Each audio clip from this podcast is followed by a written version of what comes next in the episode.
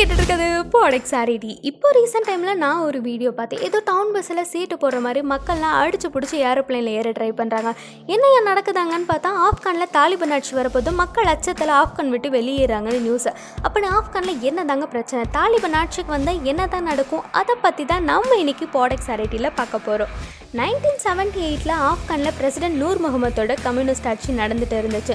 நூர் முகமது இஸ்லாம்க்கு அகேன்ஸ்டாக ரொம்ப குறிப்பாக ஷாரி என்ற இஸ்லாமிக் லாக்கு அகேன்ஸ்டாக இருந்தார். இதனால கன்வென்ஷன்ஸ்னு சொல்லப்படுற இஸ்லாமிய அடிப்படைவாதிகள் நூர் முகமதுக்கு அகைன்ஸ்டாக சிவில் வார் டிக்ளேர் பண்ணாங்க. அவரை நைன்டீன் செவன்ட்டி நைனில் கொண்டுட்டாங்க இந்த அடிப்படைவாதிகள் தான் முஜாஹிதீன் குரூப் நிறைய சின்ன சின்ன குரூப்ஸில் சேர்ந்து முஜாஹிதீன் ஃபார்ம் பண்ணாங்க. அதில் ஒரு சின்ன குரூப் தான் தாலிபான். அப்புறம் தான் ரியல் கேமே ஸ்டார்ட் ஆச்சு. கம்யூனிஸ்ட் கண்ட்ரியாக இருந்தனால சோவியத் யூனியன் ஆப்கானுக்கு அவங்க சப்போர்ட்டை எக்ஸ்டெண்ட் பண்ணாங்க. சோவியத் யூனியன் கூட கோல்டு வாரில் இருக்க அமெரிக்காவுக்கு பயம் வந்துச்சு. ஆப்கானை சோவியட் அவங்க கட்டுப்பாட்டுக்குள்ளே கொண்டு வந்துருவாங்களோன்னு. ஆப்கானில் அமெரிக்காவா சோவியட்டான்னு ஒரு பக்கம் சண்டை போய்கிட்டு இருக்க. இன்னொரு பக்கம் மொத்தமாக கம்யூனிசம் பாடையே இல்லாத ஆப்கானில் முதாயிதீன் ஆட்சி அமைச்சாங்க. பட் அதுவும் ஃபெயில் ஆயிடுச்சு. காரணம் தாலிபனுக்கு அதில் இம்பார்ட்டன்ஸ் கொடுக்கல. கடுப்பான தாலிபன்ஸ் முஜாஹிதீன்குள்ளேயே ரைவல்ஸ் கூட சண்டை போட்டுட்டு நாங்கள் தான் இனிமேல் எல்லாம்னு இருந்தாங்க. ஸ்டார்டிங்கில் ஐம்பது பேர் இருந்த தாலிபன்ஸ் இப்போ எண்பத்தஞ்சாயிரத்துக்கு மேலே இருக்காங்க. அதில் மோஸ்ட்லி ஸ்டூடெண்ட்ஸ் தான்.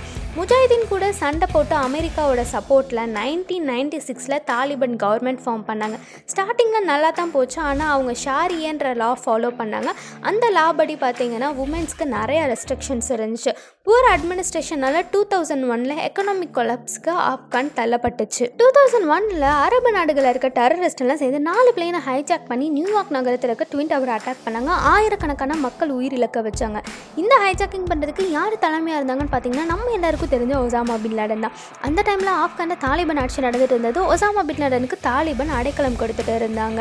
அமெரிக்க அரசுக்கு தாலிபான் ஒசாமா பின் லாடனுக்கு அடைக்கலம் தராங்கன்னு தெரிஞ்ச உடனே ஆப்கான் அரசிட்ட பின் அவங்க கிட்ட ஹேண்ட் ஓவர் பண்ண சொன்னாங்க. ஆப்கான் அரசு மறுத்துருச்சு. அப்போ அமெரிக்க பிரசிடெண்ட்டாக இருந்த ஒபாமா அமெரிக்க ஆர்மியை வச்சு பின் கொலை பண்ணி பசிபிக்கில் புதைச்சாரு.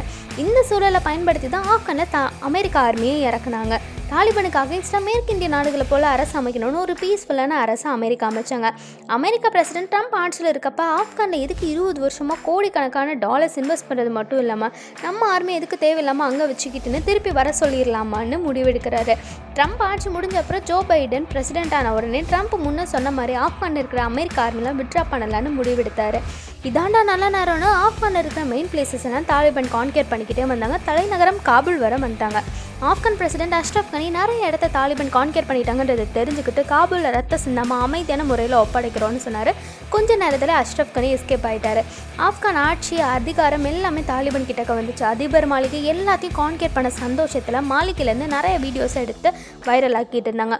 ஆப்கானில் தாலிபான் ஆட்சி வரப்போகுதுன்னு அனௌன்ஸ் பண்ணாங்க. இதை கேட்ட மக்கள் தான் பயந்துட்டு ஆப்கான் நாடை விட்டு வெளியில் போகணும்னு ட்ரை பண்ண வீடியோ தான் நான் சொன்ன அந்த ஏரோப்ளேன் வீடியோ தாலிபன் ஆட்சிக்கு வந்த உடனே அமெரிக்க அரசால் கைது செய்யப்பட்ட தாலிபனை விடுதலை செஞ்சுட்டாங்க. தாலிபன் ஆட்சிக்கு வந்தால் என்னெல்லாம் நடக்கும்னு பார்த்தீங்கன்னா கேர்ள்ஸ் நெயில் பாலிஷ் போடக்கூடாது. அவங்க ஃபேஸ் ஹேண்டெல்லாம் கவர் பண்ணும். முக்கியமாக கேர்ள்ஸ் படிக்கக்கூடாது வீட்டை விட்டு வெளியில் போகக்கூடாது அப்படியே போனாலும் ரிலேட்டிவ்ஸ் கூட தான் போகணும். ஆப்கானில் இருக்கிற வீட்டில் இருக்க டோர்ஸ் விண்டோஸ்லாம் கண்டிப்பாக ஸ்க்ரீன்ஸ் இருக்கணும். கேர்ள்ஸ் எந்த பாய்ஸ் கூடயும் பேசக்கூடாது. என்டர்டெயின்மெண்ட் மூவி டெலிவிஷன் எதுவுமே கிடையாது. நிறைய ரெஸ்ட்ரிக்ஷன்ஸ் இருக்குது இதெல்லாம் தாலிபான் இருபது வருஷத்துக்கு முன்னாடி அவங்க ஆட்சியில் இருக்கிறப்ப நடந்தது. ஸோ ஆப்வியஸாக இப்போவும் அதான் நடக்குன்ற அச்சத்தில் பெண்கள்லாம் காபூல் ஏர்போர்ட்டில் அழுதாங்க. எல்லா நாடுகளும் அவங்க நாட்டு மக்களை காப்பாற்ற பிளேன்ஸ்லாம் அனுப்புனாங்க. நம்ம இந்தியாவிலேருந்து ஏர் இந்தியா மூலமாக சில இந்தியர்களை வர வச்சுருக்காங்க. தாலிபான் ஆட்சியில் இருக்கிறப்ப என்ன மாதிரியான குற்றங்கள்லாம் நடந்திருக்குன்னு பார்த்தீங்கன்னா நம்ம எல்லாருக்கும் தெரிஞ்ச மலாலா கேஸ் அப்புறம் பாகிஸ்தானில் ஒரு ஸ்கூலை அட்டாக் பண்ணி நியர்லி ஒன் சிக்ஸ்டி சில்ட்ரன் இறந்த இஷ்யூன்னு நிறைய கொடூரமான விஷயத்தை தாலிபான் பண்ணியிருக்காங்க. நான் சொன்ன ரெண்டு இன்சிடென்ட்லேயே உங்களுக்கு தெரிஞ்சிருக்கும் தாலிபான் எஜுகேஷனுக்கு அகெயின்ஸ்ட் ஆனவங்கன்னு. ஒரு ஐம்பது அறுபது வருஷத்துக்கு முன்னாடி பெண் பிள்ளைனாலே கழிப்பால் கொடுத்து கொலை பண்ணணுன்ற காலெல்லாம் போய் வீட்டுக்குள்ளே இருந்த பெண்களை அவங்களுக்கு பிடிச்ச விஷயத்தெல்லாம் பண்ண வச்சு பல துறைகளை சாதிக்க விட்டாங்க. இப்போ என்னென்னா அப்படிப்பட்ட பெண்களவே வீட்டுக்குள்ளே பூட்டி வைக்க பார்க்குறாங்க மதத்துக்கும் பெண்கள் படிப்புக்கும் என்ன சம்மந்தம் இருக்குன்னு எனக்கு தெரியல. பெண்கள் படிக்காமல் இருந்தால் மதத்தை மதிக்கிறதுக்கு அர்த்தமா? ஒரு நாடு சிறந்த நாடாக இருக்கிறதுக்கு முக்கிய காரணங்களில் ஒன்றும் பார்த்தீங்கன்னா பெண் விடுதலை தான். அப்படிப்பட்ட பெண் விடுதலையவே நம்ம கைப்பற்றிட்டால் அது எப்படி சிறந்த நாடாக இருக்கும்?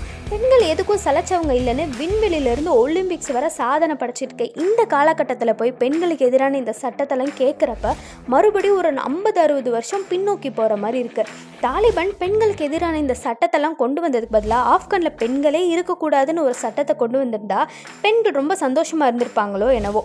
இப்போ தாலிபன் ஆப்கான் மக்கள் கிட்டக்க பொது மன்னிப்பு கேட்குறதாக சொல்லியிருக்காங்க. முன்னாடி ஆட்சியில் இருந்தப்ப இருந்த கடினமான சட்டங்கள்லாம் இருக்காது. பெண்கள் படிக்கலாம் ஒர்க் பண்ணலாம். அமைதியான ஆட்சி தான் இருக்கும்னு சொன்னாங்க. சொல்லி இருபத்தி நாலு மணி நேரம் கூட ஆகலை. பெண் குழந்தைகள் மேலெல்லாம் நிறைய தாக்குதல் செஞ்சுருக்காங்களாம். சரி ஆக்காண்ட தானே இந்த மாதிரி பிரச்சனைலாம் போய்கிட்டு இருக்கு. இந்தியாவில் இந்த மாதிரி பிரச்சனை எல்லாம் இல்லை இல்லை இந்தியாவில் பெண்கள் சுதந்திரமாக தானே இருக்காங்களேன்னு நீங்கள் கேட்கலாம். உலக நாடுகளோட கவனத்தை அவங்க பக்கம் திருப்புற மாதிரி தாலிபன் என்னதான் நாங்கள் போர் தொடுக்க மாட்டோம்னு அமைதி கொடி காட்டினாலும் பாகிஸ்தான் எங்களுக்கு இரண்டாவது தாய்நாடுன்னு சொல்லியிருக்காங்க. சைனா வெளிப்படையாகவே தாலிபன் அரசுக்கு சப்போர்ட் பண்ணுது. இதனால இந்தியாவுக்கு மறைமுகமான பிரச்சனைகள் வருமோன்னு ஒரு அச்சம் இருக்குன்னு சொல்கிறாங்க ஆப்கான் பிரச்சனையினால மக்களோட வாழ்வாதாரம் முன்னாடி இருந்த மாதிரி பீஸ்ஃபுல்லாக இருக்க போதா? இல்லை இருபது வருஷத்துக்கு முன்னாடி இருந்த தாலிபன் ஆட்சியாக மாறப்போகுதான்னு ஒரு பெரிய கேள்விக்குறியாகவே இருக்குது சரி பக்கத்து வீட்டில் தானே பிரச்சனை நமக்கு எதுக்குடா வம்புன்னு மித்த கண்ட்ரிஸ் சும்மா இருக்க போதா? இல்லை என்ன தாண்டா இப்போ உங்களுக்கு பிரச்சனைன்னு எல்லா கண்ட்ரிஸும் சேர்ந்து இதை சால்வ் பண்ண போகிறாங்களான்னு காத்திருந்து பார்ப்போம்.